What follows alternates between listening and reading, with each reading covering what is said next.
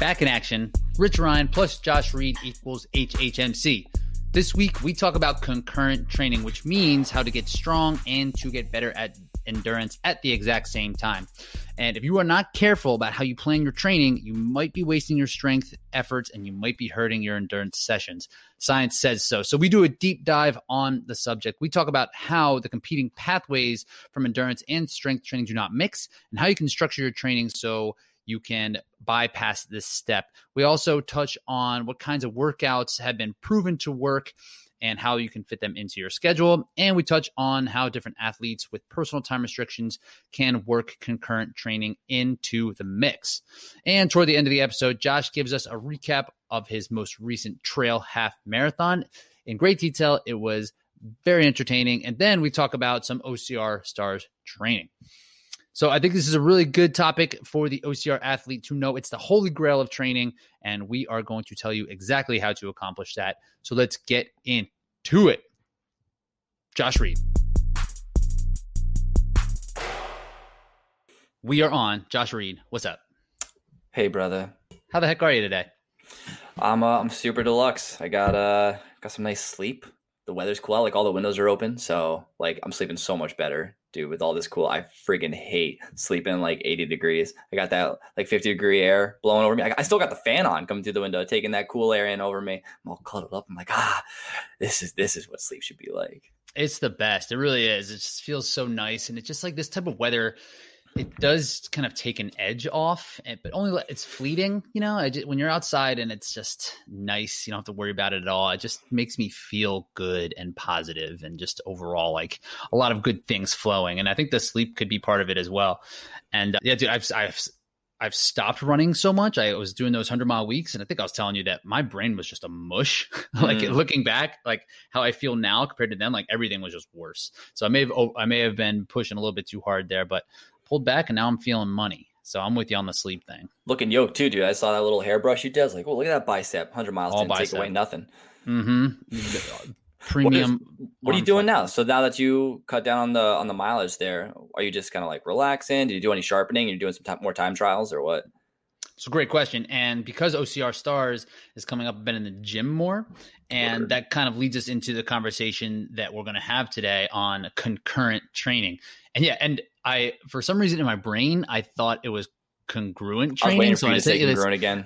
I was so I said to this topic, and then I started searching it, and I was like, "This doesn't seem to make sense." And I define, I like research it, like put in Google, like what is what does congruent mean, and it it it doesn't mean the same thing. It means like something in balance, I guess. I I don't use the word correctly. I mean, apparently, I heard you say it. I'm like, I heard like you said congruent, but I read and heard concurrent. Like to me, they meant the same thing. Con something word. I got mm-hmm. you. Yeah. And then I kind of looked it up. I was like, maybe this is the right thing. But then I couldn't find anything when I started to do research on this particular topic. It's concurrent training. So what that means is being able to combine the resistance training and endurance training to maximize all aspects of physical performance. So, Josh, we were just talking off air this is a subject that you know basically we spend most of our time trying to figure out, right? Yeah, man. I mean, it's the uh, it's yes, the we were saying it's the epitome of OCR. I mean, you got to be strong. You got to be able to move your body really well. You know, that's endurance. So it's like, how do we bring both of those things up to competitive levels? Exactly. And there's a lot of conflicting information out there in terms of how to get strong, how to get fast. And there's only been so much that's been researched. I mean, I'm surprised on how much concurrent training has been researched, but the way that it is then applied in a real world setting really has been up to interpretation a lot. And I mean, and that's what a lot of us are doing here in, in, OCR as coaches are trying to figure out the best way to manage these things. And, and CrossFit is along the same lines, right? I mean, a little bit more strength oriented, but they still need to get that endurance up as well and figuring out how to not waste their time.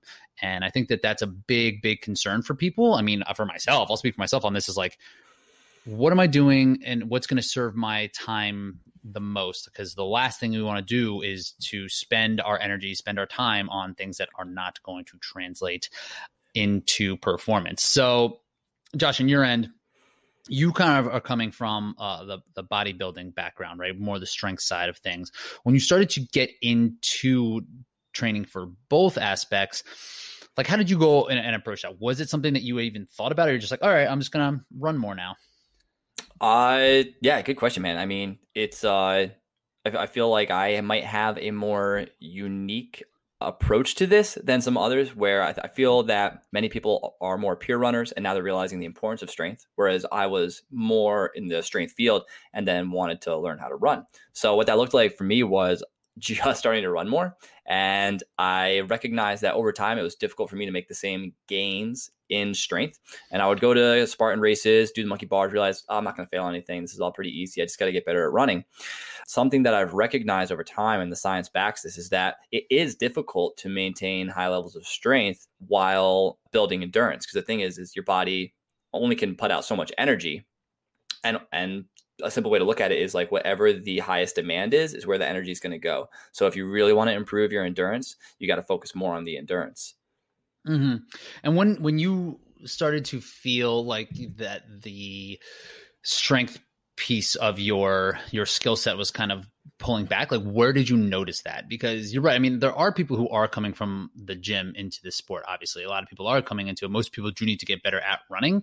Uh, i think a lot of the top athletes right now have, a, have more of a, a running background but a lot of the people who are you know Uh, moving up the ranks in age group or kind of moving into the elite and want to get to that next level they are they are focused on on running right but like coming from a gym background was it hard to let go of some of your strength gains or where how did you notice that you were not as strong? Definitely the things that were most apparent were my heaviest lifts, the ones that were the most taxing, and that's a squat and deadlift. I mean, I was deadlifting 435 for a little while, and the thing is, is that's extremely taxing. Um, it's very taxing on your nervous system, and doing high repetition reps, like I might build up to a max. If I wasn't doing my max, I might be doing uh, 20, 30 reps, but at, at heavy weight.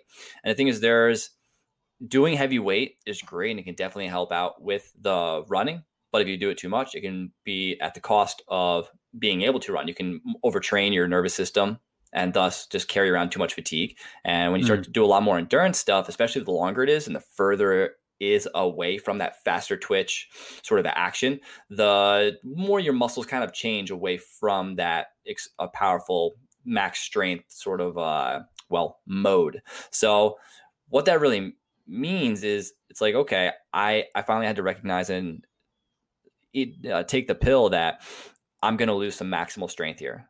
But is that bad? And the answer to that was no. It's like okay i don't need to be able to deadlift 435 pounds to lift the tire or, or you know carry the bucket so there's a compromise there right mm-hmm. that's that's a really important thing for a lot of people to realize is you only need to be so strong for this particular sport you don't you don't need to be half as strong for regular endurance sport as you do for OCR. So there are different levels of strength that we all should strive to attain. And and yeah, we're going to talk about how to kind of kind of get there. How to do that because this is so let's start from like kind of the beginning when people really started to research this and kind of how it has been interpreted in you know the training and strength world. So from from the research that I did, it looked like there was a study done in like the 80s that they wanted to see if cardio would blunt your strength gains. And basically, what they did, they just split these these participants into three groups, gave one a strength exercise program, gave one an endurance, and gave one both. And so the endurance and the strength and endurance group, they you know they improved their VO2 max, obviously, where the strength did not. But um, the strength and the they were able the strength group saw more strength gains. And by the way, is this the Robert Hickson Robert I believe so. Study? Word. Yeah, this is like the the almost like the what was known for 20 or 30 years of what was appropriate for strength training and endurance training. So what this kind of led to was that people were then led to believe or the way that trainers or strength coaches interpreted this is like okay now that means endurance is going to kill your strength gains and really what happened during this this model was that the the strength athletes, the strength group, they were getting better, like almost in a linear fashion. And the strength and endurance group, they were also getting stronger in a linear fashion until about seven weeks. And then things kind of dipped off. So since it dipped off and the strength group continued to go higher, that was that led people to believe, rightfully so, that to become maximum to get your max strength, you shouldn't do endurance training. So now where it was kind of taken in in the modern strength world with the strength coaches and the personal trainers is that you shouldn't do endurance at all if you want to get max like your max strength but in practice that doesn't make a ton of sense because there it's very rare that someone is going to be training to literally only become as strong as possible. Like unless you are competing in strongman or like Olympic lifting or powerlifting, really there's only three things: Highland Games, maybe, mm. where you need to be as strong as possible. Where any type of endurance would be would negatively affect that. Where you can still get strong while doing endurance, but not as strong as possible. Yeah, it makes sense for bodybuilders who are scared of losing their gains to uh, to stay away from the cardio. But yeah, for someone who actually wants to consider themselves an athlete or participate in a sport that involves working at a, a high level of exertion for several minutes, it's like, yeah, you definitely want to mix those two things. You definitely need to get that endurance in there. But even bodybuilders, like there's a place where cardio could help with uh, cal- like caloric cuts, and they're like it's arguable that they're not really training for max strength right? In bodybuilding. Oh, they're, they're not training for max strength, right? They're right. just, but but their goal is hypertrophy. Um, and so cardio does like endurance work, aerobic work can uh, diminish the hypertrophy signal. Totally. And then that kind of gets into these different pathways that are are competing, right? So there are these certain pathways that will help you get stronger and that will help with your endurance. And I believe it's uh, MPAC is for endurance, AMPK is the pathway that is triggered when you are doing endurance training and mtor is for the one that was is going to help rebuild that muscle that's muscle protein synthesis yeah. that's what you need from, from mammalian target of rapamycin dude i'm so happy that you memorized that just for this moment that you're like okay, here we go. It's time. Now's the time. I've, I've memorized this and now i'm going to say it. So those are the different different type of pathways that that are, are conflicting and those are the things that will pop up. And there's a little bit of information and ways to kind of game that as well to make sure that you are kind of figuring out which pathways you are working and what's and like how to make sure you're not blunting the effect of the training. So Josh, with that with that is that kind of what you were told or what you've had heard in, in terms of in, when you started getting into the strength stuff or, or or anything to add on that? in regards to certain pathways just like the whole idea behind like the strength and the, the strength versus endurance well i i've done a lot of reading. I, I feel that most of the conversations i've had with people about strength or about endurance mostly my background was like people more the bodybuilder type who were kind of afraid of cardio and a lot of just people who weren't very educated on the manner. So it was more so bro talk. So i never really mm-hmm. took it as being super valuable information. So i would so most of my information is from reading. So as far as what i've been told never really took it to mind. So I feel fortunate to have had a lot of decent literature. I mean, you know, literature changes. Who knows? In 20 years, they might find something that negates what's happening now. But with the literature we have right now, I feel like I've had pretty good direction with with the way things have been going. And what's really neat for us as endurance athletes is like aerobic work mitigates hypertrophy. Mm-hmm. People are afraid of putting on mass as an endurance athlete if you look at me, I'm not the model of an endurance athlete. You got to remember, I like lifted a shitload for years and put on a lot of mass, and I've actually lost a lot of mass. You do look leaner this this year in Thank particular. You. you. do look Thank leaner. You. I've noticed. Thank you. And I'm eating a shitload by the way, peeps. I'm not like trying to get leaner or, or like cut calories or anything. It's just the body gets these signals, and like I said earlier, I mean, you're if you can do strength training, you can do endurance training. You only have so much energy. Your body is going to kind of lean to adapt towards the most the more significant demand. It's going to want to adapt towards what you're telling it to do a little bit more of. And if you're on your feet, running around or cycling around all the time, and you're just doing a little bit of strength over here, it's going to lean towards what you're spending hours doing, spending time on your feet. And you're probably going to have some skeletal muscular ad- adaptations that for some of us bigger peeps, we're going to lean down just naturally. And that's just a, a, such an interesting way to look at how the body responds. Like it takes a look at the big picture and is like, do we need all this muscle mass for the things that we're doing all the time? Like it, it, it doesn't seem advantageous, so we can kind of send that signal to start to release that to start kind of breaking those things down uh, once you are consistently putting in that effort. So yeah, if you are a bigger athlete and you want to lean down, because sometimes you hear this, right? Like I have too much muscle, I want to get a little bit, I want to lose some of the muscle, which is hard, but it is more of a long term endeavor. Is that what you found? Like, and when you kind of went into this, like, did, was there a certain point where you're like, all right, I would like to lose some of this muscle, or did it just happen as a byproduct of the training? Well, I definitely wanted to lose it, and you know, it's kind of funny, man. Uh, it's all been a learning process uh, for me, right? So for all of us, and part of my experimentations have been in cutting calories and doing it at the wrong time, and going into races just totally demolished because I was thought I need to lose weight to perform better. Mm-hmm. And the five pounds that I was trying to lose, thinking I would improve my power to weight ratio, just absolutely fatigued me because my body wasn't able to recover from the training that I was doing. Mm-hmm. So, so I kind of taken that into kind of digesting that, I realized whatever's going to happen is going to happen. My body is going to adjust the way that it's going to adjust to the training, and I'll tweak it as such. But I need to be very patient with it because it is difficult to lose a lot of muscle, uh, especially if you are still trying to maintain any semblance of strength. So it, I recognize it will happen slowly, and it most certainly has been happening slowly. And I will just point out, I like, even though I've lost upper body mass, I weigh the exact same amount. Yo, these legs are getting thick. The legs are soaking up all that energy. Hmm, that's interesting. I wouldn't have thought that because, like, yeah, you do, you do look lean, leaner in like your face and everything. Legs thick, thick, two C's but that and that's just a matter of being consistent right? Like and and it's easier to lose fat than it is to lose muscle like just straight up. Like your it takes a lot of work to put muscle on.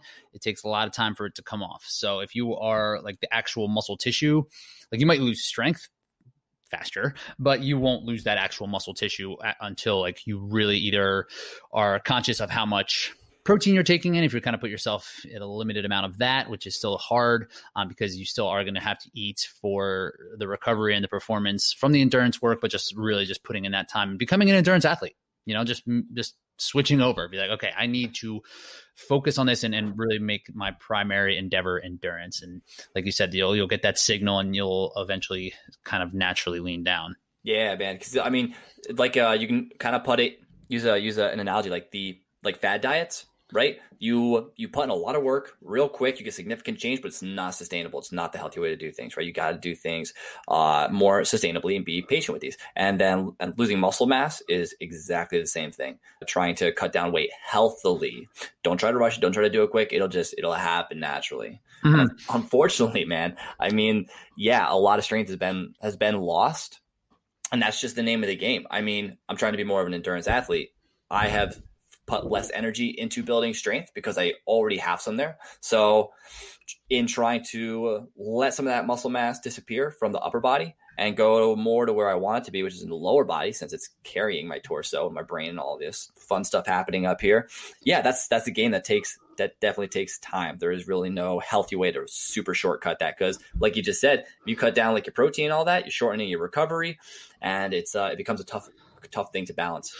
Yeah, and that's definitely a, a piece that is almost separate from the conversation of concurrent training because if you are already a strength athlete, like you probably have the necessary strength to get through any obstacle to do any of the carries and that's just a matter of kind of prioritizing your goals to make sure that you are doing what you need to do to get better at obstacle course racing and sometimes that is taking a step back from the actual gym even though that's where you know you've made a bunch of gains probably where you feel most comfortable but that is a matter of just kind of getting out of that zone and and doing the things that you need to do that will ultimately help.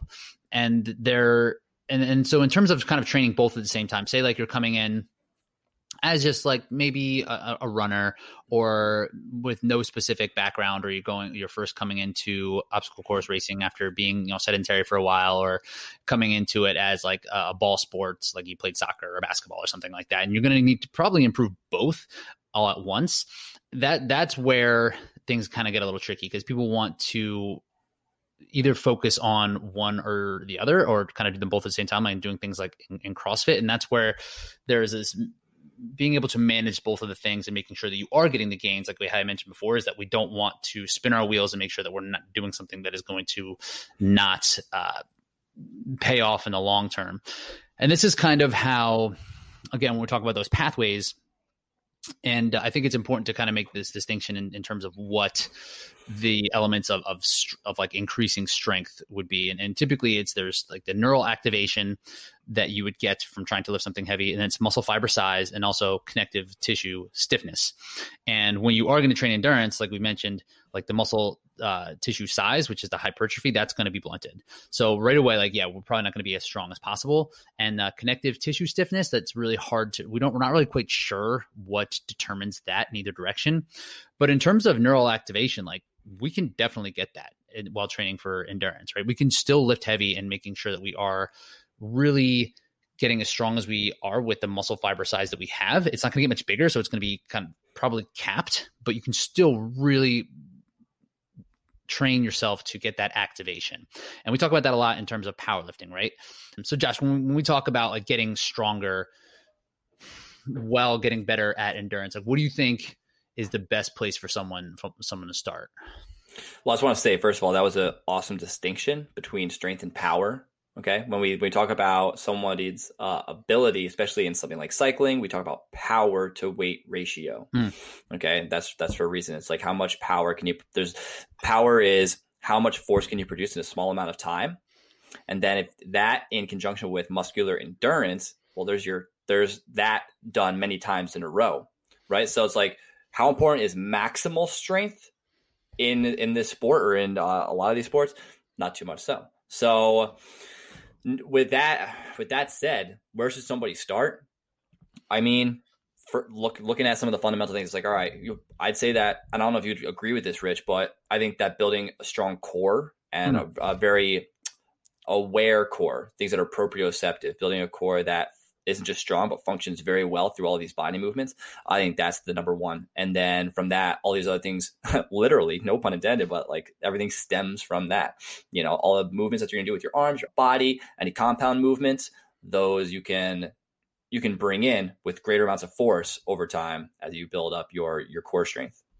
And let's take a second to talk about core strength, right? Because I feel like at least when I was coming up, it was just I remember in college when I was trying to get a strong core, I'd wake up every day and literally do a thousand crunches. That is what I would do for my core strength. American One, Psycho. That's every day, thousand. Boom, do like two hundred on, on the side. I do something like hundred leg lifts. That was like my morning routine. What I would do right away. So like that has just been the idea of what a, a, strong core should be. And then like all of a sudden like kind of planks and things like that. And then planks have kind of turned into almost like this passive exercise where people will just kind of hang out and and you know they might not have the proper form. Side planks too, you might be dipping a little bit. Or really these core exercises should be about getting that maximal amount of activation at one time through your midsection. So we talked about we talk about Pavel a lot, and he has that hard style, right, where he kind of breathe in and really kind of try to squeeze things as hard as possible. And so, how do how do you go about training your your core? Is that is, is it along those lines, or are you kind of doing a combination of both?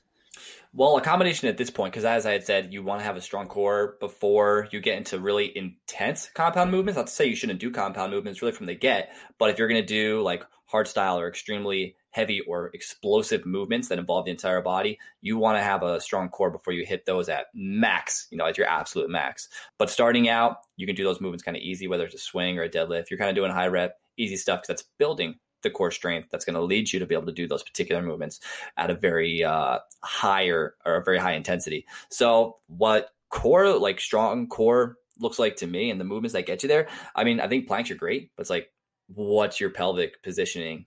And when you're doing that what's your head doing? Like what's your posture? We want to try and emulate running as much as possible in the posture that you want to maintain while you are running. So if you're doing a plank and your belly is dipping down your head's dipping down that you're that's you you got total like lord uh kyphosis and lordosis going on right there. And you're strengthening yourself into these poor postures. So mm-hmm. doing a plank with perfect posture uh, you know your pelvis is slightly tilted uh, anterior posteriorly. Why am I forgetting which one, which way is which right now? Your belly button's kind of pulled up, and in the posterior, front of, yeah, yeah, the front of your pelvis is kind of pulled up a little bit, and uh, and your head's in a nice straight, like neutral spine position. That's an awesome start. That's an awesome start. And then getting a little more uh, specific, like with running there, you can start to do things where you do like three point, two point. I love those three point, two point. You can add those in with like a push up, and that's like keeping that really straight posture and position. But what you do is you take one leg and the opposite arm off of the ground, and that creates it creates torque through the body. And that's when you're running, right? one arm comes forward to counter the leg that's behind you. Mm-hmm. So now you're getting quite specific. And then you can do things such as mountain climbers. I call them meditative mountain climbers, where the legs move slower and more intentionally. Now, again, you're emulating these running postures where you're in a nice plank position. One leg is extended at the hip, the other one is flexed at the hip up as high as it can possibly go. So things like that. So in terms of a lot of these training, it, it seems like a lot of it ends up being kind of coordination, especially with the things that you're talking about. I know that some of the interests that we've had, you and I in particular, when working with things like Cruise Elite and just doing like joint mobility, it is a lot more about the coordination and the way that you're able to kind of think yourself into movements and being able to know and like body and creating body awareness, which I think is crucial. And I think that it's something that is overlooked almost exclude like all the time. Everybody just doesn't like doesn't pay attention to this part because they're focusing mostly on strength training. And I believe that you can get better at coordination and you know the the mind muscle connection no matter what. But in terms of you know this conversation here where we're talking about the getting stronger and faster at the and better endurance at the same time it still has like those pathways. So when we're, we're talking about the actual core strength itself there's that worry that if we're doing so much core strength and then either running it would still kind of blunt that like strength pathway. And i think a lot of the the the conversations that that i've had are around like the timing of when to do strength versus endurance. And in in your in your experience, what what kind of things? What have you found works for the athletes that you coach? What do you think have works for yourself, and what what have you found in like in terms of your research? In terms of like when should I do strength versus when should I do like endurance training? In terms of like what's going to be best for gains? Mm, strong question. Well, again, I'll just preface this again. It's like we're not we're, we're sacrificing some strength, knowing that we're bringing up both fields together. We're increasing endurance and we're increasing strength at the same time, knowing that we're not going to increase our strength as much as it would as we could as we were doing it solo. We're mm-hmm. not increasing our endurance as much as we could as we were doing it solo. However, feel confident and, and feel good about the fact that you are improving the longevity and the ultimate top end of that endurance thanks so to you, the strength that you're doing. Do you think that that's true that like you can't reach your high end of endurance because of strength training? Not as not as quickly. I mean, if you're if you're say the reason I say that is because if somebody is running or has the capacity at this moment to run, say, 50, um, 50 miles a week. Okay. We'll use mileage instead of hours, right? And then uh, that person is only running 50 miles. Well, that person has a certain amount of energy and a certain amount of stress that their body can take on. So if you if you start incorporating uh, strength training three times a week, maybe you have like one day of heavy deadlifts and then a day of like stability, some plyometrics, and some uh, speed and speed and agility and core work, and then uh, you know, and then a couple days after that you have say uh, kettlebell swings and then a muscular endurance leg workout, you the amount of stress that that's going to put on that person's musculoskeletal system, if they were continuing to do 50 miles, which is like run, run, specific, they're running 50 miles, that would be too much. So if they maybe they now need to do 30 or 35 miles, and so in the short term, they're not going to become as purely good of a runner. However, I believe that definitely believe that as time goes on, especially as we start to get more into the mountains and off the flat road, that that individual is going to see much greater gains because they're building such a strong foundation to put that top end on. Yeah, and that, that's an important thing to the distinction to make because and I think we should we should cover that uh, in a, a little bit once we kind of get through like the the when and, and kind of how to build a program that's going to work long term. Because you're right, like to get better at running, like it's more of like a, a like you might not be able to get as good at running because like your time is is stretched. Like if you're doing strength training and like you said the, your your amount of work that you're capable of doing before fatigue takes over will be lower right? So i agree that short term it's it's not going to get you there as fast as fast as possible but i don't think get you a fast 5k is fast right? Right without like you could without maximizing the amount of time that you have and the amount of energy that you have until you adapt to that long term, right? So like if you bring in strength training, you can then start to kind of build onto the mileage and and kind of build up based on how much time you have, based on the amount of energy, based on how well you're uh, recovering. But ultimately, like I think that you can still become as fast as possible with strength training. It, it there is nothing that is going to, inter- from what I understand and from what I've found in myself and the athletes that I coach, is like there's nothing there that is going to blunt the adaptation the way that endurance might blunt uh, strength adaptation. Does that make sense? Correct. That's what I found in the studies that I've read as well. Right. So it just becomes a matter of stress in the short term. Like on, on, a weekly cycle, it's like, okay, if you're adding this much strength in, know that that's going to be detrimental to try and run so many miles. You got to cut back on the miles and bring both things up together. Right, and I think I got ahead with. I think I got ahead of myself there a little bit. So I want to talk about that uh, in a, in a little bit. But in terms of like the cut you off, so I don't really remember what you were talking about. But I was uh, talking about like when to do strength versus endurance, with the understanding that maybe in the short term you might not be get as fast, and with the understanding that you're not going to become as strong as possible with doing both. So just say like that's kind of the baseline where we're starting. Okay. All right, cool. So if we have an individual who is just getting into the game, they don't have a lot of strength under their belt, they don't have a lot of running under their belt, and we want to build them up the best we possibly can over over the course of a year so that they can have a phenomenal go into into seasons to follow.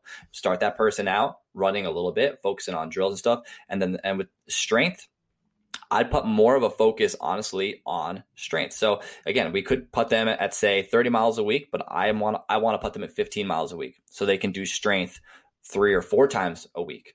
And the reason they're going to do strength is because they can go they can build up tendons and muscles a certain way. So something also important to point out is the fact that our cardiovascular system can adapt quicker than our musculoskeletal system. Mm-hmm. So people that do get into running high mileage very quickly and are responding well cardiovascularly are more prone to those skeletal muscular uh, skeletal muscular injuries and tissue issues. So by kind of backing off and having a little more diversity in your in your training and you're not such a one plane animal you know, like running forward, you are going to reduce the risk of of tissue damage, and you're going to end up building uh, stronger tendons and and muscles in the supporting system during this introductory period, which mm-hmm. again is going to help you down the road. So to make it a little more black and white, that might look like four days of lifting, focusing on some high repetition, not very strenuous. Again, you want you're just trying to get the tendons uh, adapted and the body used to these mechanical motions. And I you want to do that for like anywhere from four to eight weeks, and then what you, you can do after that period is you can start to move more into more maximal strength. Your tendons have adapted quite a bit. We're still not running a whole lot. We're still pretty early on. We're only a couple months in here. We want to work more on maximal strength. And the reason for that is because one is going to help build more bone density that's going to take your tendons to another level of, of strength and it's going to improve how much power and the amount of fibers you can tap into down the road to produce power and to draw your well let's see muscular endurance from because a cool thing about all that muscle fiber and putting on a little bit of muscle is one you're going to be able to store more glycogen and two if you build that muscle in the right areas like more particularly in the legs they're going to be able to handle more abuse mm. So it's almost like setting a base before you do like your base miles. This is like the base before the base. This is like 100%. digging the base first. You got it. We are making the most solid foundation that you could possibly imagine. If you want to do it right, this is based on the education that I've gained. This is a hundred percent way to go. And I mean, because Rich, I, I have my education primarily through like the National Academy of Sports Medicine, and they have a really nice uh, training protocol where you start out with that muscular endurance again for the tendons. You get into hypertrophy if that's something that you want to work on and build size. And then once you have the size that you would like, you can get into more maximal strength. Mm-hmm. We don't really want to build too much size. We can go more into strength and build more towards maximal strength over the course of several weeks.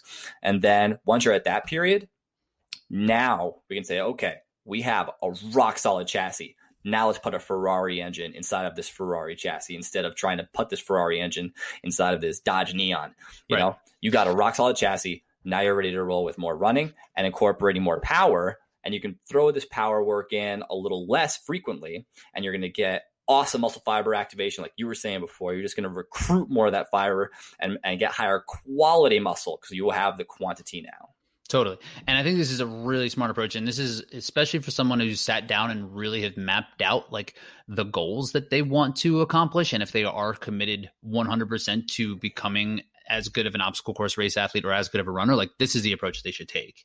And unfortunately, I think a lot of people just are like, all right, I need to get strong and fast right now. You know, I need to start doing everything that I possibly can. So I agree. Like if you're all in on on this, or if you've kind of skipped this part, I think that that is a really good recommendation to take a step back and do all the necessary steps to make sure that you are becoming as strong as possible to handle all the work that you're going to want to put in that is ultimately going to make you as good of an athlete as possible. And then typically would you separate the days like that to ensure that they are getting the the proper adaptations from both? Would you make it like a strength day and then an endurance day or how does that how do you foresee that well, if we were starting out, the person's going to be pretty low volume, so it'd be pretty easy to separate those and still have and not be sacrificing much time. So yeah, I would separate them right off the bat. You know, you can do run drills you know, on the same day as some other strength stuff. Sometimes it's nice to do maybe some strength work followed by uh, an easy run to just kind of help things flow, help with blood flow, and just move like those hormones around the body and all that stuff. But yeah, if you're starting out,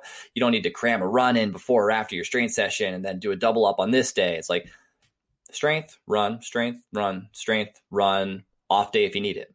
Mm-hmm. Yeah, and, and when I when my own training and with the athletic coach, I usually will have like if say they are more on the advanced side of an athlete and they you know they can handle six days of of workouts a week and they want to get in two or three strength workouts with like five days of running so there's going to be some days where there's going to be overlap right mm-hmm. uh, typically i would always have them do like an easy run with their strength day uh, just so it's not this high intensity in, endurance run. And then I would usually recommend that they do the strength before, just so that they can get the maximal effort and they're not fatigued from the actual uh, endurance piece. But in the research I found, it's it looks like it doesn't matter, and that's usually how I explain it as well. Like yeah, they want like eight hours between it or something. So if if you're like it, it, it turns out that there's it takes three hours for that AMPK and the other one is SIR T1, that's just another one that kind of blunts the mTOR pathway.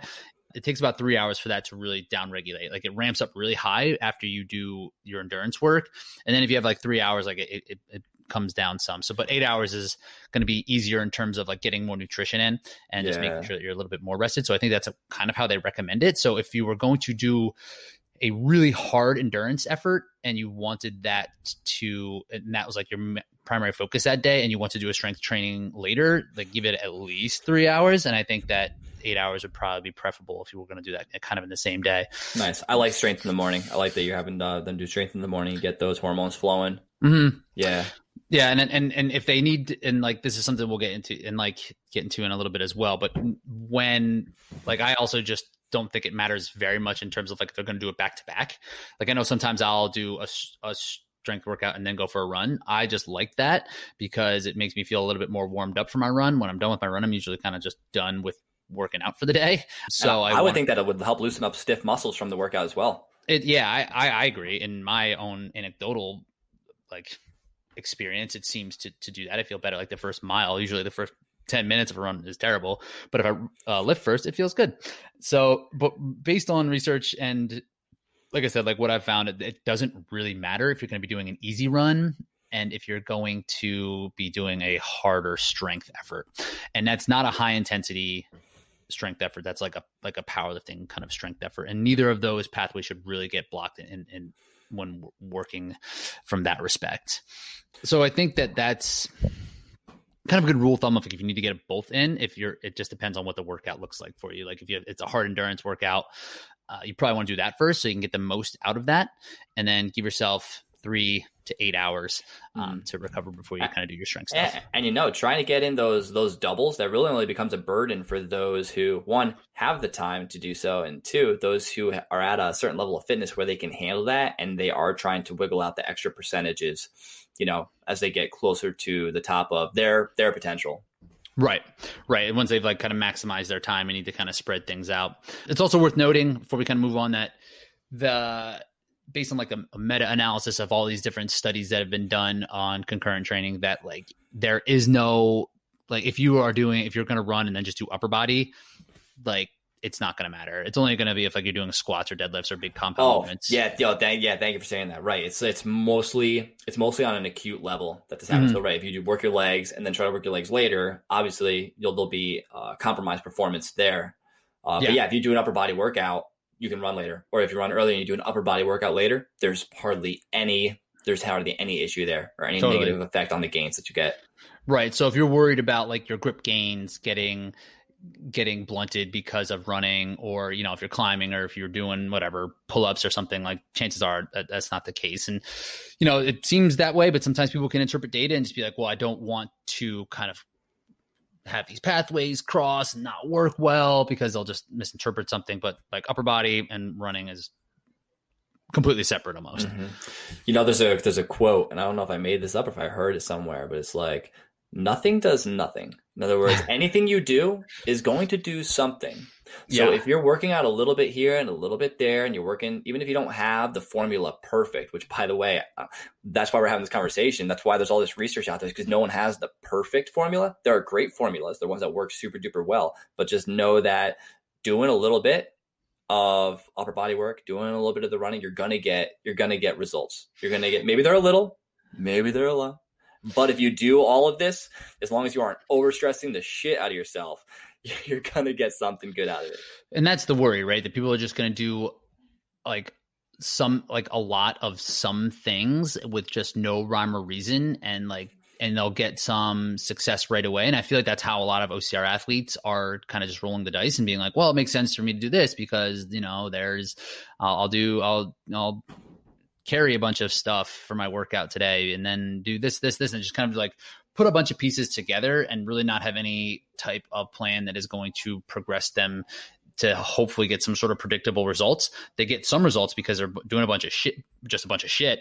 And like, then they get a little bit better at the stuff they were doing because you're right. Like your body's going to adapt and everything does do something. So wise.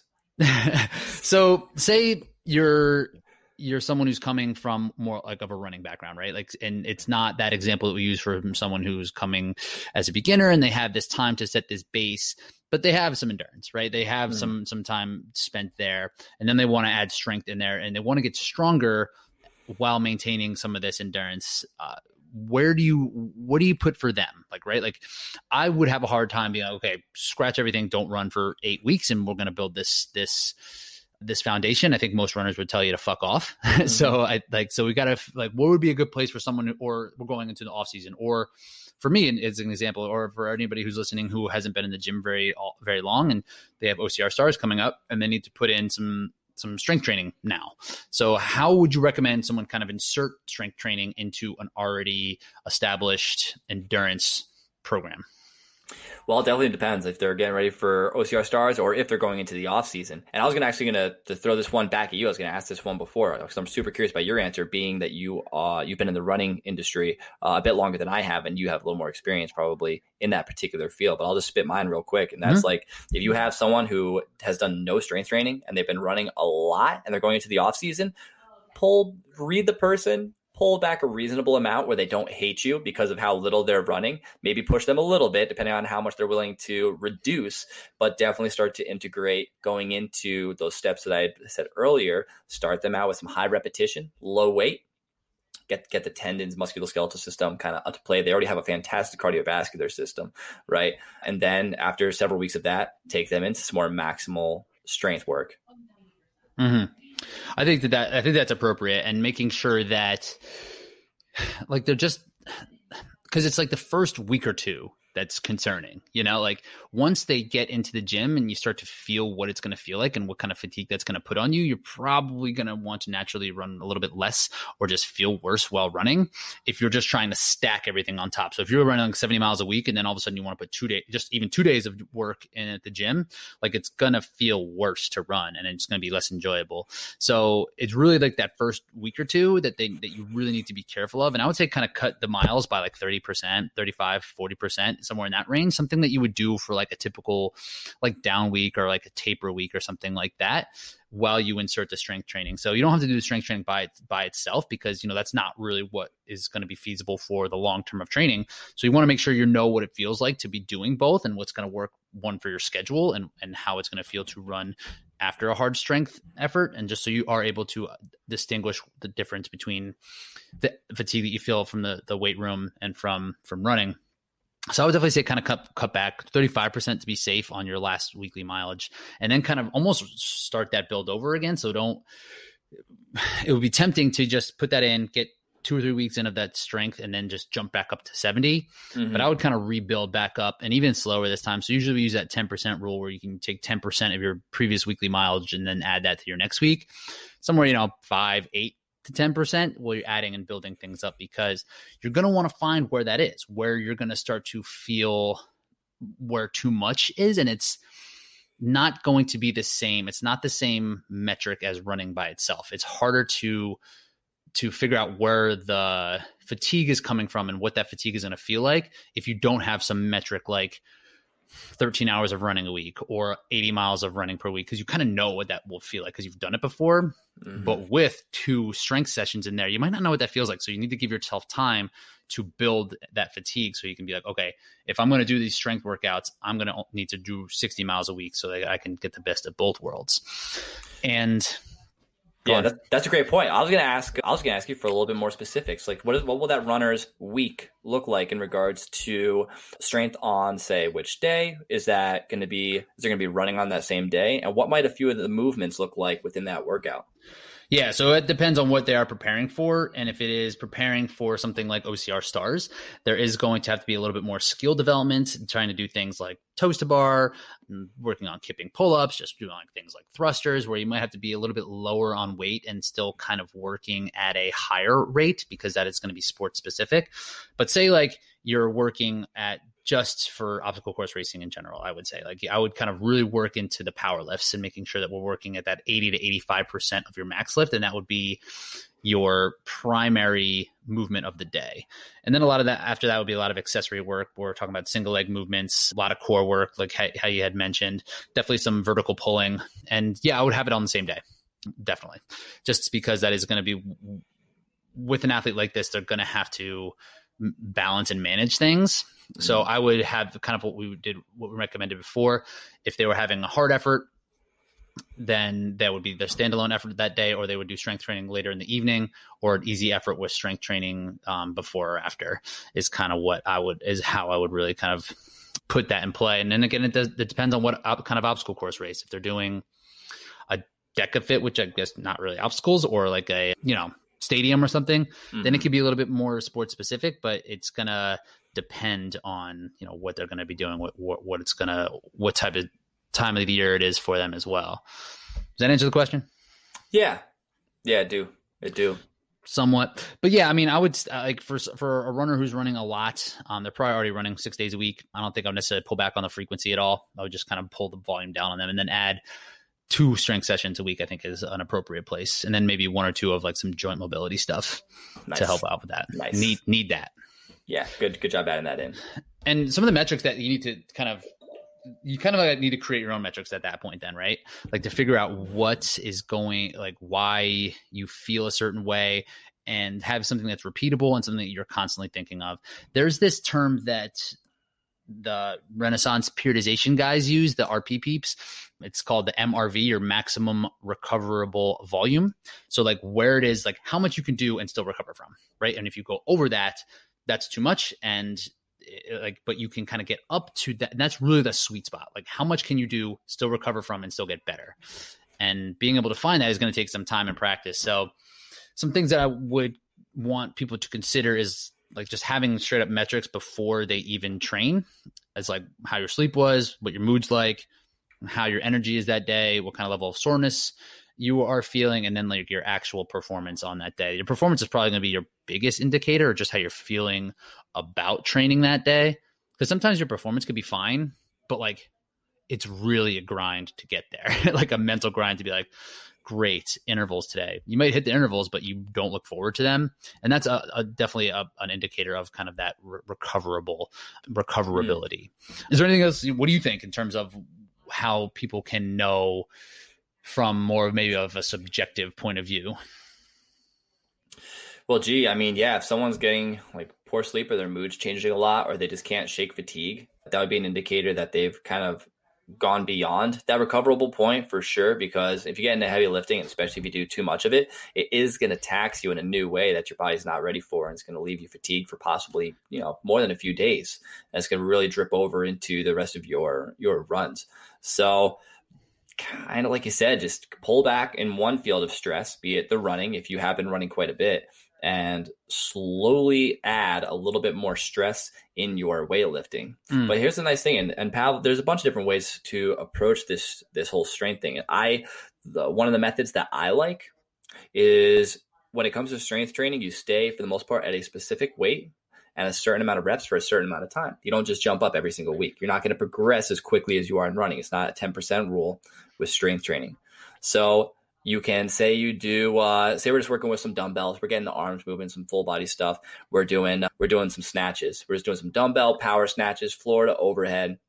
You'll use the same weight and say and do the same amount of reps for at least a couple to a few weeks.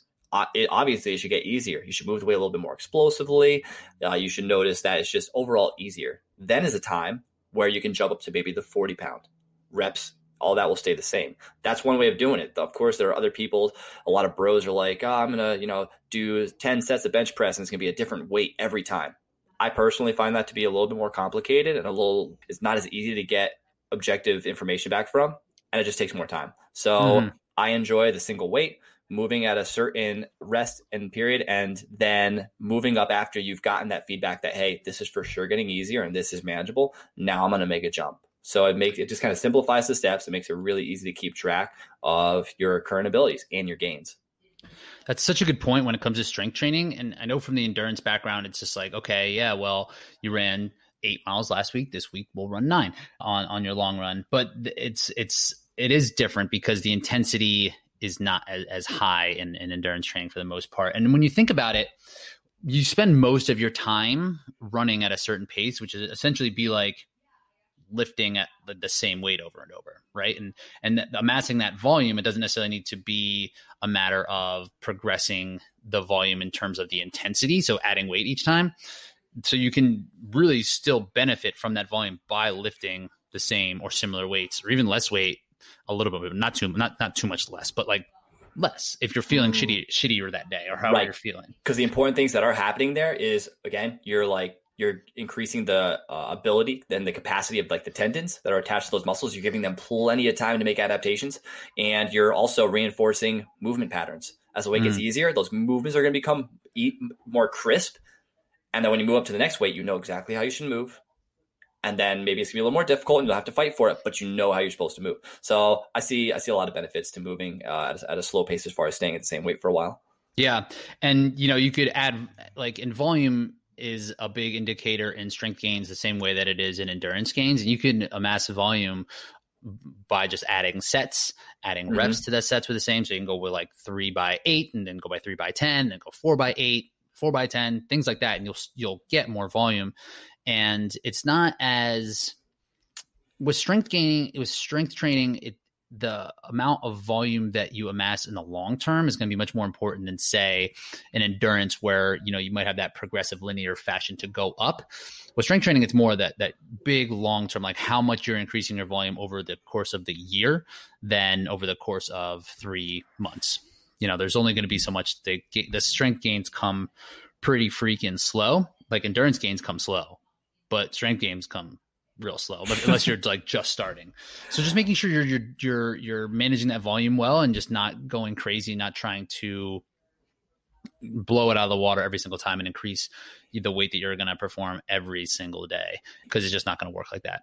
Absolutely. And for those listening who are more on the endurance side of uh, of OCR, you know, like you're doing more beasts or ultras, it's uh, it's more of an accessory building this type of strength. Think about how frequently you actually have to call upon it. Uh, this upper body strength that you think that you might need for the monkey bars and all of that. You don't necessarily need a crap load of strength. You just need to get in the monkey bars a little bit more and build that really specific type of more like isometric strength or go to the rock gym a little bit more. Those people don't need to focus so much on doing uh, big, heavy lifts, you know, really frequently. No, right. Like they, they're going to benefit almost just like learning how to do it or like, you know. Yeah I, I would mm-hmm. agree with that. And then, like you were saying, for oh, like OCR stars or for someone getting ready for stadium, obviously it's going to be more heavily weighted on the on the strength side of things. So definitely recognize where your strengths are right now. Are you lacking in in running? and well absolutely put more time into your your running and try to maintain what you've had maybe you'll lose a little bit of strength as you build your running it's all it's all a balance game it's a little bit of back and forth okay so be, be patient talk to us and we can try and figure this out for each individual person and what they are dealing with currently and what they mm. want to go through in the future and yeah like it's a the at the end all like you can get better at both by doing both it's just going to be a matter of knowing how to recover from that and, and progressing things in an appropriate manner. But we kind of we've kind of tiptoed around this, but I kind of wanted to break it down for like different types of athletes that might want to get stronger and better at endurance at the same time. And I broke oh, them down. You. I bless them, you. Thank you. They broke them down into th- two or three different kind of categories. Where there's one who's the athlete who can afford themselves a lot of time, who has flexible schedule, maybe not as many demands at home. Athletes like you and I who can train all the time who might be able to do double sessions and, and you know get some meals in there or really kind of put in big chunks of training then there's you know your typical working person maybe they can they can carve out 60 to 90 hour hour and a half hour two hours or so of time uh, per day but kind of like in one chunk mm-hmm. and then that time crunched athlete who has maybe like 45 hours 45 minutes a day uh, five days a week because you know it's all well and good if we have you know 20 hours a, a, week to train then you know we can get everything in we can recover we can feel fine we can focus on our nutrition and everything but that's not necessarily the case. I'm sure that's not the case for a lot of people listening. So let's just start from the top with the athlete who has a lot of time to kind of figure things out. So how would you set up a, a, program like that? I know we mentioned kind of doing doubles or if someone has a lot of time maybe they do have 15 or 20 hours a week of training like how would you kind of recommend that they kind of work in their strength and endurance Fabulous question. Fabulous question. So, if you have someone that's got a lot of time, they're going to put in doubles uh, on a few or more days a week. Uh, would definitely be putting them again if they're kind of just if all of a sudden they've had all this time that comes about. Definitely start those progressions, starting out with high repetition, low weight, get those tens and everything rocking and rolling. But pretty much your steady flow program once you get to a good place and you're just trying to maintain strength, maybe even build a little bit of strength while improving your endurance. I would say that that's going to look like a heavy lift. Um, they do say that your testosterone peaks later in the afternoon.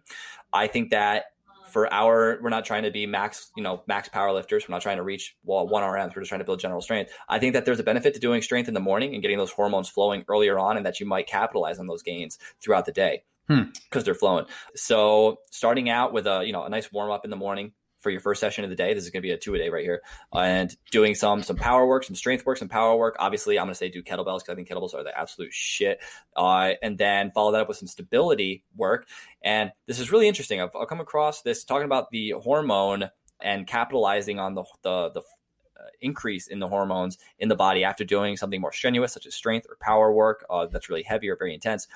You doing stability work and accessory work after, those other areas might benefit more due to the growth hormone and such that's in the bloodstream. Hmm. So that was very interesting to me. So rather than doing the stability work beforehand as a warm up, get warmed up, maybe do a little bit of stability work if you want to get muscles fired up, get those glute meads working, but do more of the accessory work afterwards. And then get your rest, eat a bunch of food later in the day, go for an easy run. Hmm. Cool. Do like that, that, Yeah, do that at least twice a week. Do like a heavy, I would say like kettlebells minimum. Do some swings twice a week, and then another day out of the week. You you can easily do a two day when it comes to doing uh, an upper body routine. You can do a high quality workout, you know, and do uh and do an upper body workout in the same day. So I mean, gosh, I guess to, to put to make that a little easier to digest is uh, Monday strength in the morning, hard strength with some accessory work after it, easy run in the afternoon. Tuesday, you know, maybe go do a track workout. Wednesday, some light accessory work. You know, do some accessory work. You just had a hard track session the other day. You don't want to flare your posterior chain again, and then doing maybe a long mid midweek run. The next day, kettlebells, accessory work, easy run later on in the day. Friday, I like to do medium to longer run on Friday, super long run on Saturday, and then Sunday, it's all about either super easy run, but focusing on like recovery, mobility, all that good stuff. Yeah, I love it, and that's a that's a great way to if you can split up your strength and your endurance efforts, like that's the way to do it. I, I totally agree. And in terms of what is going to be more beneficial to you, if you need to do your endurance in the morning, you prefer to do it in the morning. There won't be any like detrimental effect in either direction. So I would definitely split them up just for sake of ease. And I think that that totally makes sense. And doing the strength workout, like I can just speak to myself when the COVID times were I didn't have a gym from March until August and I lost a lot and I was just running those those times. I thought I'd be fine because you know I've just been able to kind of maintain. It doesn't take a lot of of work to maintain strength, but it it will go away and it it went away, and I, I found that out. And I have now since found that out now that I'm back in the gym. So I would definitely hold on to that. Yeah. Cheers. So, Rich, I mean, us being that those individuals that can handle 20 hours a week, what are what are you doing right now? You're done kind of with the that all of that running focus. Where are you at right now with your strength in conjunction with your running? Yeah, so I'm definitely splitting things up, and I've kind of gone into. So I've had to pull back on the running, and I was doing doubles like five days a week. So I've taken the gym and have replaced one of my more uh, longer runs. So like a, a, typical day would have been, you know, run four or five miles in the morning and then run like 10 to 12 in the afternoon or something like that. So I've replaced the 10 to 12 mile run with a gym session, which will be, you know, 60 to 90 minutes just for sake of I, I was optimistic about trying to get it all in, but it just the, the like wasn't going to work that way, or like making sure my miles stayed high. But pulling back the miles and just getting into the gym two or three times a week, two has been seemed to really kind of been the sweet spot on that, and that's usually gonna be like like a Monday Thursday for the gym stuff, and then uh, quality session of running on Tuesday or Wednesday, and then again on uh, Friday or Saturday is really and long run will be Sunday after the the long easy run after like a quality session on Saturday. Cheers. And how would you label that uh, that style of training that you're doing right now? Are you more in a maintenance phase? Uh, is that something? Are you going to build up your strength and mileage together again as uh, the months progress, or what's your what's your goal right now with that style of training? So right now, the style of training is almost it's it's fairly specific to OCR stars when it comes to the gym, and then the running is going to be more on the maintenance side. I'm still I'm still trying to get in some good amount of intervals to maintain the endurance and the speed that I have and keeping the miles at a like just kind of maintenance level but there's not going to be any building in the mileage anymore. Not not for the sake of like what i'm training for. Just there's no real there's no real reason to build up that much fatigue on the legs and just working on on tired legs. It's going to be more about maximizing the the harder efforts when when it's time to just so i'm ready for whatever gets thrown our way for ocr stars Hell yeah. I mean, yeah, you're such a strong runner and you know that you have that in the tank right now. So it's like your job going into that is to build on the areas that you know that you can improve more. You already mm. have such skill in running and such an aerobic capacity. It's like, okay, now I need to work on these specific sort of movements, strength, endurance movements for this event coming up. Where it's easy in if you're just doing a straight uh, obstacle course race event to be like, okay, like the amount of endurance that I can gain will be more beneficial for a beast distance than the amount of strength needed to complete the beast distance. It's not the same with this event coming up where it's like you will just be exposed in the gym and you will lose a ton of ground with a, you know, 20 minute CrossFit style workout that will just you know blow the doors off you if you're not ready. Well, you're not going to encounter that uh, on like the mountain in Tahoe, you know, where you're going to want to focus on endurance leading into like your primary event where this is not that. This is just something completely different. So it needs to be in the gym. I need to make sure I'm, I'm getting enough reps. I'm, I'm working on the skills that are needed. I'm just getting back into the flow and the mobility and being able to know what it feels like in the mm-hmm. gym with kind of a limited amount of time. So it's gonna be about like a two week build, kind of working the system separately. I'm gonna still kind of do like you know threshold type of work when it comes to the the gym based style stuff, and it's a lot of kind of the stuff that we talked about on that one podcast about trying to get faster while doing gym workouts. So I'm doing like one like speed day where it's going to be like a minute to 90 seconds of like interval work moving between things like box jumps, burpees, and pull ups, and just doing like one set of 10 of each of them and then resting for a minute, you know, and then just kind of working through as fast as possible. There's gonna be other mm-hmm. ones where these where the sets and reps are gonna be more long, like drawn out into five to seven minute chunks and then I'm going to progress those things and then start to meld them together and then kind of get more specific, maybe like two weeks out from the event, and then really try to hit those hard.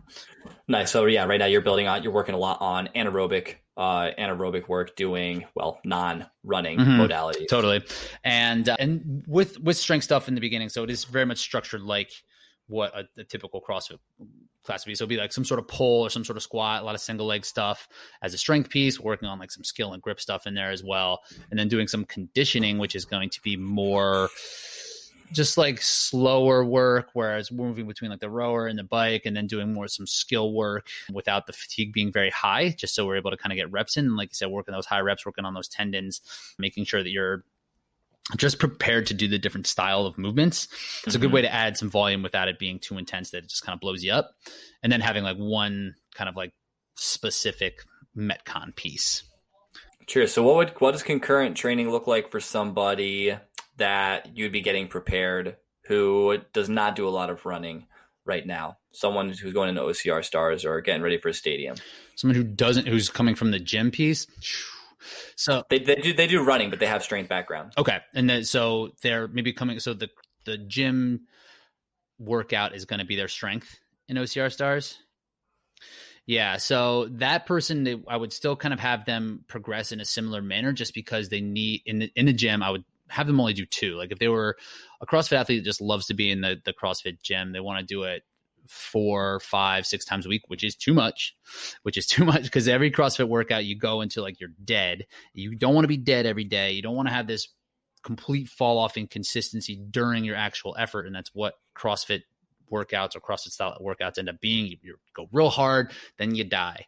And that's too hard to do that every single day. So I'd probably still have them in the gym twice a week and have that similar type of progression where they're working on some longer, longer threshold type stuff and some faster anaerobic stuff and then kind of building into as a place, uh, progressing into a place where they're kind of melded back and forth. And then, you know, because there's not a ton of time, I'd probably, I, I put a lot of the focus on doing still kind of the faster end of endurance training. So kind of working on 5K and, and 10K speed, doing shorter intervals like 300s, 400s, 600s, working up to like 800s, maybe only once a week, and then maybe having another kind of longer sustained effort, maybe like a cut down run or progression run or something like, along those mm-hmm. lines, just because we don't want to overload them with intensity. Um, Cheers. So I think, um, and, and flipping that either way, maybe making one day really kind of lighter in the gym and then having it. I still think that's the best way to do it. Just one harder effort with shorter shorter reps because the running's not going to be that long. I don't think. What do you think? You think it's yeah. gonna be too long? Ah, dude, I really wonder. I think Hunter said 60 minutes max. I would think that he would cater to I think he wants to cater to a varied style of athlete. So I feel like something will be more maybe maximal strength based, something will be more endurance based within the gym. And then likewise outside, I imagine that there's going to be some sort of whether it's going to be flat out run or a compromised run, kind of like uh, uh, you know running public they put on that burpee 10k. You know, it might be something like that, or it might be something quite a bit shorter. Hell, looking at Hunter right now, I feel like he's going to throw a beer mile in there. Right.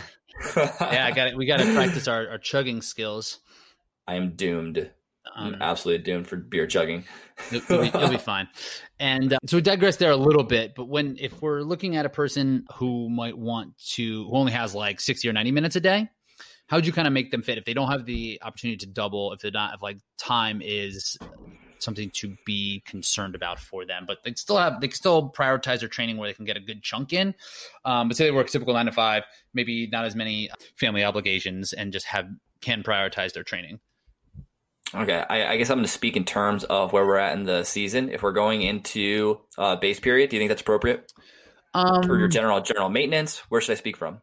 Speak to like competition. Like if like yeah, like like kind of pre-competition phase where it's like they want to get ready for maybe base where they want to get stronger and faster at the same time. Cheers. Yeah. I'm going to I'm going to go base cuz like I've said so many times, I mean, you know, your training should greatly depend on where you are at as an individual. You know, know your strengths, know your weaknesses and let's move from there. Mm-hmm. So, but I think that everyone in the base period should be focusing on on absolutely strength and some easy some easy base work, working on mechanics. That's all good. If you have 60 to 90 minutes, you're probably not going to be doing two a days. So if we're if we're slapping everything into singular sessions, I think that doing say a 60 minute long run on Monday that might be long for you. I think that's fantastic. On Tuesday, if you want to, if you're uh, zapped on time, let's throw around the kettlebell and do our accessory work for just 30 minutes and then let's get it do a little run warm up and then let's go into some intervals because there's a lot of studies that show that doing uh, sprint work after some like heavy loading and stimulation of the posterior chain with deadlifts or kettlebell swings there can be uh, some good results adaptations that occur there. Mm.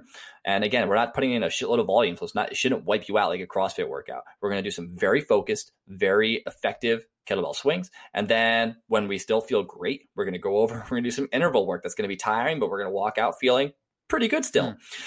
Uh, Wednesday, easy run, accessory work. You can definitely get that done within 90 minutes. You throw in uh, like a 30 to a 60 minute run, depending on where you're at. 30 minutes is plenty enough to do some core work. Maybe I'll do getting a little bit of lateral work in, some plyometrics perhaps if you're feeling fresh.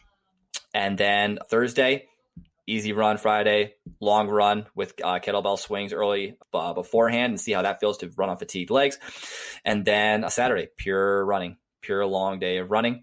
And and Sunday, yeah, again, I like. I think it's good to have one rest day in there to yeah, just just rest. And I will I will throw in on all this. You might notice I didn't say anything much about upper body. I think that the kettlebells are doing a fantastic job at building that grip strength, building that back strength, building the overall arm and core strength. So even though you're not doing say core on you know, Monday or earlier in the week or a couple times a week, you are working your core through doing the that type of movement which I think is really important. Yeah, and I think a lot of times it's safe to say like your core, if you're lifting properly, like your core is going to get worked doing front squats, back squats, deadlift. You know. Yeah, yeah, yeah. Cool. That's perfect. And then for the perfect person who might be crunched on time, five days a week they have to work out. You know, two days they just can't. Right? Like there's just obligations that they can't get away from, and then you know maybe like yeah, 45 minutes at a time. So for someone like this, I would imagine it's going to be hard to do anything on the same day unless it is just like really, really interspersed. And I think these are the athletes who want to do everything at once and these are the people who want to hit the metcons hard. And like these are the people that like these fitness based studio classes are, are for or you know like a peloton class or crossfit really is really what the the genesis of that was like oh we don't need to spend this much time at the gym. We can go hard for 20 minutes and get the gain get the gains for for everything which is not true.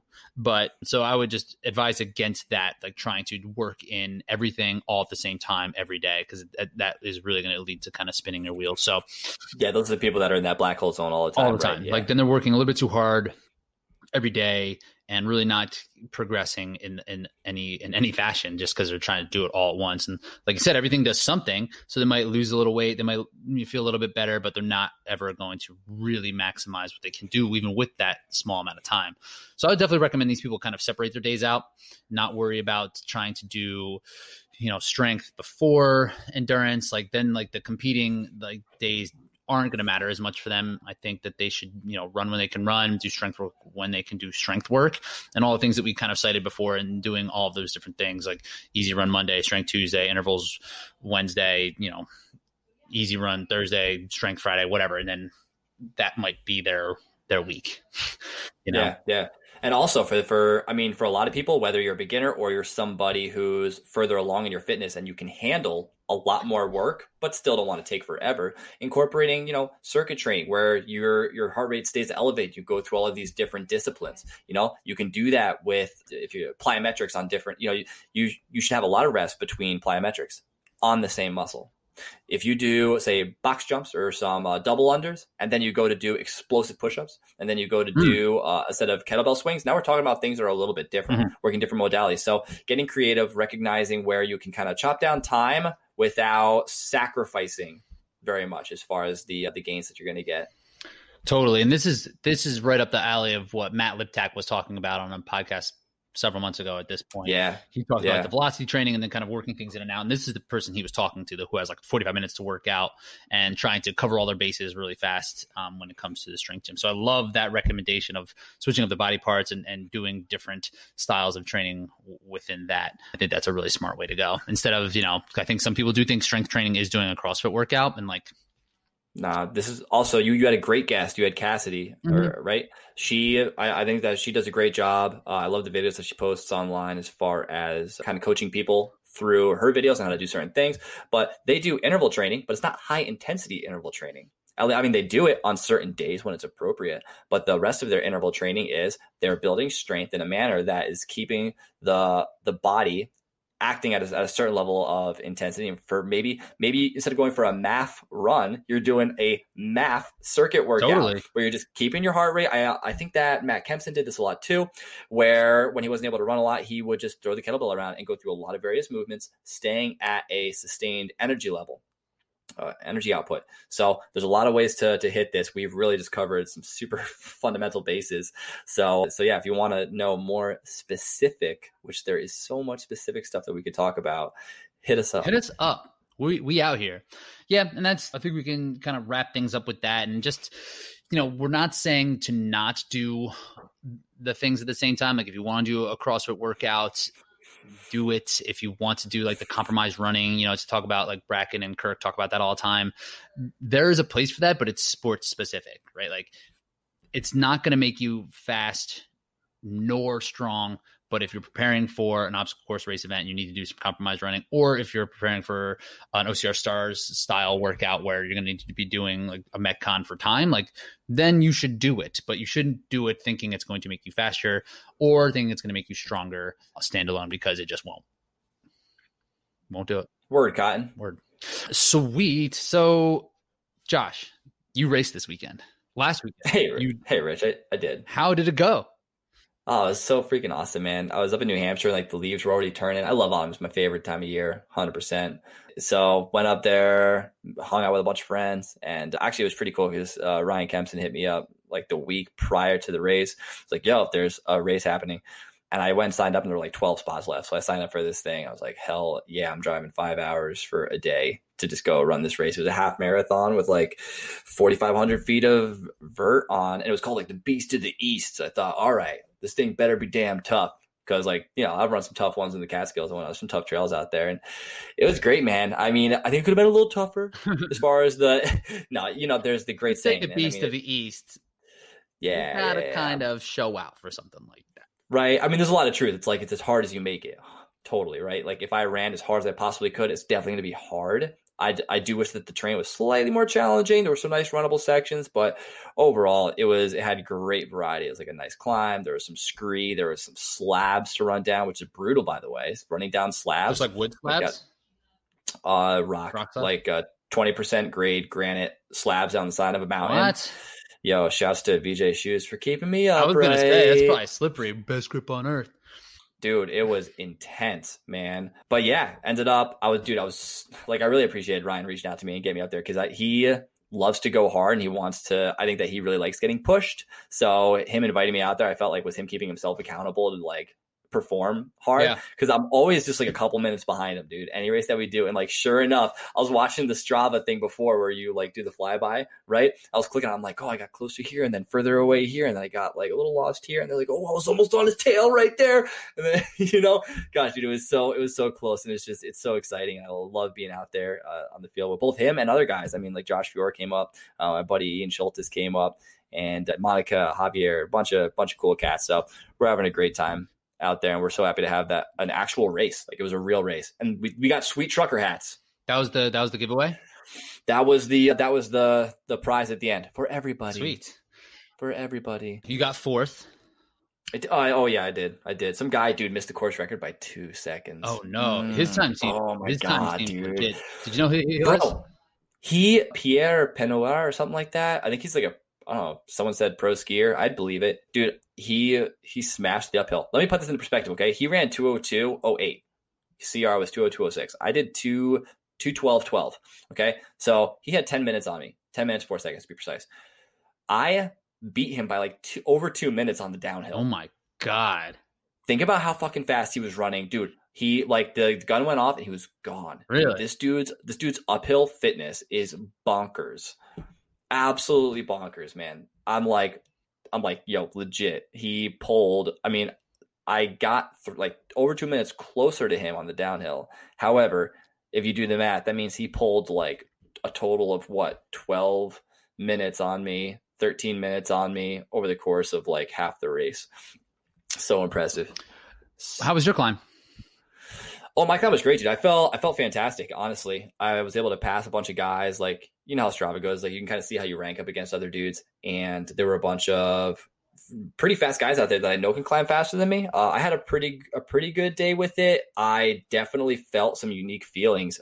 Like I, I my cardiovascular system felt fantastic. Like I I was breathing heavy. Obviously, I was racing, but my my legs were the limiter and I could tell how much lactate or like how acidic everything was because I wasn't just feeling the the burn and like the the wanting to shut down in my legs, but I could feel it in like my arms and my jaw was getting tight, Man. and I could like feel it up there. You know, like the end of a 5K or something mm-hmm. when you're done, you're sprinting it out. It was that kind of feeling, mm-hmm. like really early on in the race. So I thought like, whoa, I'm pushing, something's happening right here. It's good.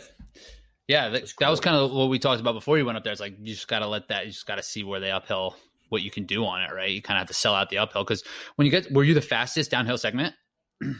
Oh yeah, blew the, I beat the next guy by over a minute on the downhill. Yeah, so like it's a matter so, of just kind of, and that's even with selling out a little bit and getting a little lactic a little bit early, and just trying to kind of push yourself to the point of being uncomfortable, just to kind of keep keep the distance. So it's still this, this is where strength comes into play, man. Right, like floating downhill, it's like okay, I can almost relax my cardiovascular system to a certain degree. Maybe it dropped like ten beats, but I just like letting gravity take over and letting these strong ass hips take all the take all the beating as I just turn the legs over and and float down this hill. So man, yeah, I mean for the for all you mountain runners out there, it's like yo, concurrent training, get your strength in. You're going to see those gains in the long term with with that running. And it was just a matter of you could. It wasn't at so technical that you had to be extremely dialed in mentally. Uh, I felt I felt pretty dialed in, honestly. I think I was running downhill so fast at one point, my eyes started to tear. I was like, "Oh shit, I can't see." No, I was it, it was fairly technical, but my legs were turning over nicely. I only had one fall on an uphill. Oh, nice. We just I fell on my I fell on my hydro pack and it took the impact. That's my little airbag, dude. Every time, I swear to God, like all the races that I've done with a hydro pack in my hand, I have fallen on the hydro pack hand and it takes the the the impact and like I'm totally fine. Did it pop? So no, nice. dude, that thing's taken like four or five hits, hard hits, and it's totally fine. it's amazing. Nice, man. Dude, I'm jealous you got out there and was able to really, really kind of mix it up. And where did people kind of pull away from you on the flyby? I uh, let's see. I had one guy pass me on the uphill. I mean, so I I pretty much just passed people like the whole way, kind of like I usually do. Uh, no, I, I, started out in like the back of the pack and I tried to get to the front, but it got kind of bottlenecked, so I ended up stuck behind some people, which which made it so I just only really had people to pass. Only one dude passed me in the race, and that was dude it was so funny. This guy ben thompson he's got like the pemi loop or had the pemi loop record. He's a he's a cool dude. But he, he, comes up behind me on the climb like, i can hear him behind me. I'm like no i'm not letting him catch me. So i just kept pushing and pushing like i'm not looking back. And then sure enough like minutes later after i could hear those footsteps he's like hey man. I'm like hey dude. He's like mind if i sit on you for a second? I'm like I mean, yeah, dude. I like, got nothing else. Yeah, what do you want me to cool, do? Man. yeah. Like I'm going as fast as I can. And we get up. We were chatting for a while. We were having conversation, which was actually it was it was nice. You know, time ticks by. But then we got up to like this open slab part, and I could see the Ryan because eh, this bright red vest on. I could see him like hundred meters ahead up the slab. I'm like Ryan. He turned around. I was like, hey! and then this guy Ben and I were talking a little bit more. And after like 20 seconds to be on the slab, this guy Ben just was like, all right and then just starts dude running up I'm, I'm power hiking dead and he's just he starts bounding up this thing. I'm like holy shit dude.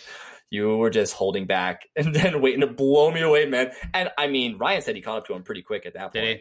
So so that dude had a lot of energy crushed the rest of that uphill. He got uh, second? uh, caught up he got second yeah. I don't know where they had a, a breakaway but towards the he him and ryan ran together for a long period of time and then towards the end he he shot away with like a 208 nice so overall, pretty pleased. Overall, looking, it's like okay, uphill is obviously where I need to continue to work all my strengths. Yeah, yeah. and, and you, you knew that. I mean, I wish you would have went out with the front. Why'd you get stuck behind people?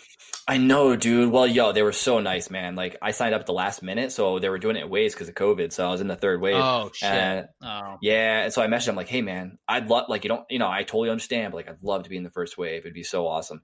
Um, and he's like, okay, you're in the first oh, wave. Sweet. Just like a simple email back, put you in the first wave. Like, oh, cool. But they put me in the back of the first wave, and the wave was of 60 people. Oh, they actually placed you? Yeah, like you had a cone with your number on it. Oh. And you know, it's like one through 60. And my number was 220. So to like probably avoid people giving me eyes, like we're just gonna put 220 all the way in the back. Yeah, you know. So the gun goes off, and I'm trying to sprint past oh, everyone, dude. and uh, yeah, it just ended up getting bottlenecked. So I was like, ah, oh, I really wanted to go out and like try and stick on Ryan because you know he goes out hard. But uh, he but does, yeah. yeah. Whatever. You know, it's it, it's it, what that's not as bad of a start as your Killington start, but also not great. you got to work on that, these starts. I got to work on these starts. I didn't tie my shoes at the starting line this time. At least that. That's good. You had that. You yeah. had that covered. you need, you need, you need, a checklist. That happened to uh, a buddy uh, Tim one time, a former guest. He was like, "Yeah, I just didn't tie my shoe or something like that. Like, ah, I just forgot to tie my shoes before the start. And he just like started to go like, what? tie your shoes before you start the race. Like we need a full checklist. Like get to front, tie shoes. I, I feel like someone's gonna pop out of a bush and be like, "You need to get Caterpy." The, the, or Lock Laces or something. Oh, These different oh, lace oh, companies yeah, yeah, yeah. like they're like quick draws, and you're yeah, you know, there's no tying. No tying, man. Yes, there's no. Not sponsored man. by them, but we would be. We're I not sponsored by them. Not sponsored. Nah, they're they're all right. I like regular laces. Yeah, I'm. I'm, I'm a traditional guy. I'm really not, but maybe laces. I have never used. I've never used those. What did you do this past weekend? This past weekend, what did I do? I think I was just hanging in. I think I really didn't do anything. No, it was great.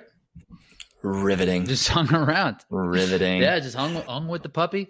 We're actually we're planning another little trip up up to Vermont. We're going to go during the week. Going to try to catch some of that foliage. You said the leaves are already turning up in in New Hampshire, they were, yeah. And I just saw Frank uh, Frankie Soma posted a picture this morning on his story, uh, and it looked like it was pretty far along the Adirondacks too. So my guess is like next week will be peak, like next next week during the week, and next weekend for sure is gonna be due. It's gonna be so crowded. Like definitely the right move to go during the week. We're going during the week. We're actually going to last year we went to Stowe and it was the bomb. It was amazing.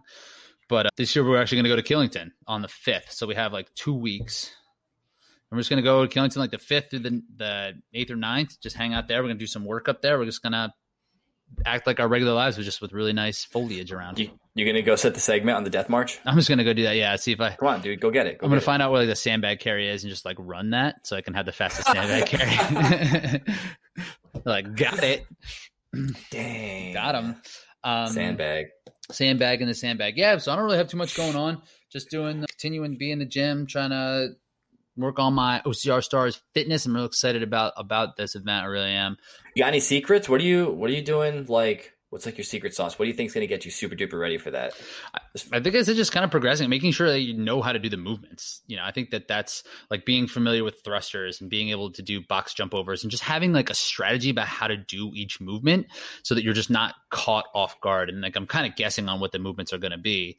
But even doing something like box step overs, right? Like I've been doing those and just like where you put your feet and how you kind of cross. Like what I've been doing, I've been putting my my first I'm, I line up next to it, like facing like the side of it, and step up on the side and put my first foot back a little bit, and then bring my trail leg over a, and, and cross over so that my second leg is in front of my back leg, and then step down with the first leg that went up, just so it it improves the speed of things. Does that make any sense? Like it kind of. I'm gonna need an instructional yeah, video. Like I step up and then I cross my legs over, so it's like two steps up onto the box, just so it's not like because when you do a box step over, like you look at it forward and it would take forever, and stepping down with heavy weights in your hand, like straightforward, is a little weird. So if you do it sideways and just like figuring out those little things and how to do box step and how to do box jump overs and, and how to do kipping pull ups and how to do all these little things and just really working on the skills of things, making sure I have an idea and doing a lot of toes to bar.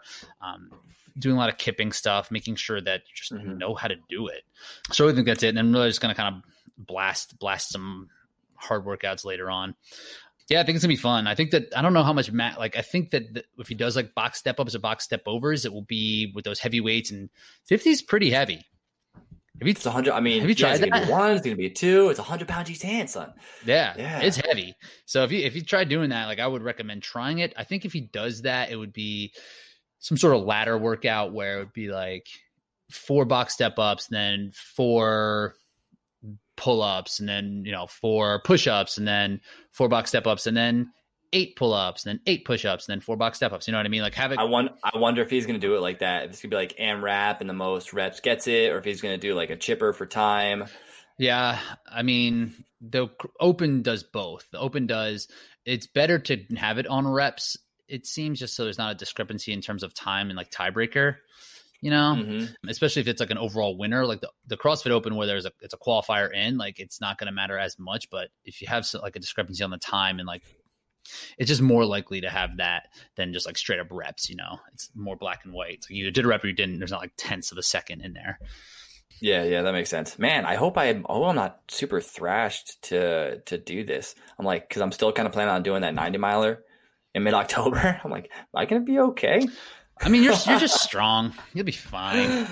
Maybe if I don't do the 90 mile like all out, It's like, okay, I can get the FKT if I just go under 29, but like I can smash it if I go for 24. And the way my body is gonna gonna react to those two different times, it will be dramatic. You think so? Like you think Totally, you think that, that many miles, no matter what, like isn't just gonna I- wreck you? Well, yeah, because I mean, I mean, think. Let's think about it this way. It's like, will I, if I did it, say just shy of like 29 hours, maybe my average heart rate would be like 130. Okay. You know, because it's a, it's a 24 hour event. I'm pretty much just hiking. Maybe it'll like go up to 150 at times, but like if I go for it at for 24, maybe my heart rate spends more time at like 155, Mm, right? mhm. So it's like the the byproducts that are being produced and just overall the amount of stress my body is under is like it's gonna it's gonna add up for sure. And I mean I'm like I'm thinking back to World's Toughest Mudder, which was uh 24 hours, right? And like 85 miles. And like I felt pretty good after that, but I recognized that my body was like low key recovering for weeks. Mhm. Yeah, it's one of those things. What would you rather see first in like an OCR stars? Then would you rather see it be strength or running? Like, what do you think you would need to need more time for recovery? I think I gosh, man. Uh well yeah, an extra week. So I would, I would take the strength. Yeah, Uh, yeah, I would, I would take the strength. Yeah. that'd be awesome to see like how fast you can turn around and do like a five k after doing like fucking ninety miles. Oh yeah, dude, I'll just pull I'll just pull a Ryan Atkins, you know, go do Eco Challenge Fiji, come back a week later, get second at uh World Championship. Have no problem doing Uh, it. No big, no big, Yeah. man. Yeah, I don't know. I mean, well, th- that's the primary goal. That's been your goal. You've been talking about that that long segment for a while now. So I mean, that's priority. Yeah, yeah, definitely.